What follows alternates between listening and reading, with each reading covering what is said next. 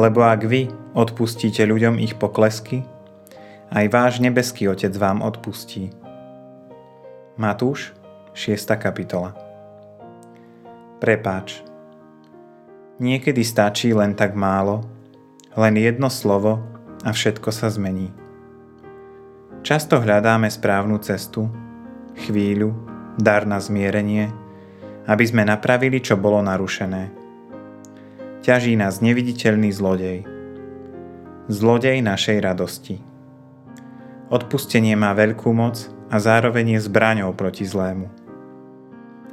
Pretože jeho jediným cieľom je dokázať, že nás neustále a za každým vie okradnúť o jeden z darov Ducha Svetého, o radosť.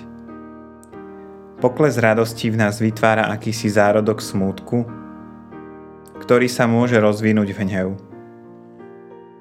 Jediné, čo potrebujeme, je zbaviť sa minulosti a odpúšťať. Pozvať Boha do tejto chvíle a hneď pocítime, ako sa Pán stará. Odpustenie prináša pokoj nie len tebe, ale aj tomu, komu bolo darované. Boh ťa obdaroval touto kráľovskou výsadou odpúšťať. Tak nezaháľaj a naplno využívaj jeho dary. Postupne si začneš všímať, ako je tvoje konanie nákazlivé. Začneš meniť srdcia ľudí okolo seba.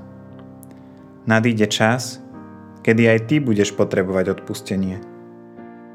Čím skôr pochopíš význam tejto kráľovskej výsady, tým skôr pocítiš, ako aj tebe Boh odpúšťa s láskou. Pomôž mi, Pane, odpúšťať každému vôkol seba. Nie len mojim priateľom a milovaným, ale najmä nepriateľom a protivníkom. Chcem sa ti čím viac podobať a rozdávať lásku. Viem, že ma vždy povedieš tou správnou cestou. Vo chvíli odpustenia budem myslieť na Teba, Pane. Tak mi v tom pomáhaj. Amen. Ako často odpúšťam druhým? Je moje odpustenie úprimné, alebo sa k danej situácii opakovane vraciam a necítim pokoj? Je niečo, čo som dodnes nedokázal odpustiť? Urob si dnes malé spytovanie svedomia. Pokús sa zamerať na svoje poklesky, pády a nedokonalosti. Uvidíš, že ani ty nie si dokonalý a určite sa nájde niekto v tvojom okolí, kto si zaslúži odpustenie.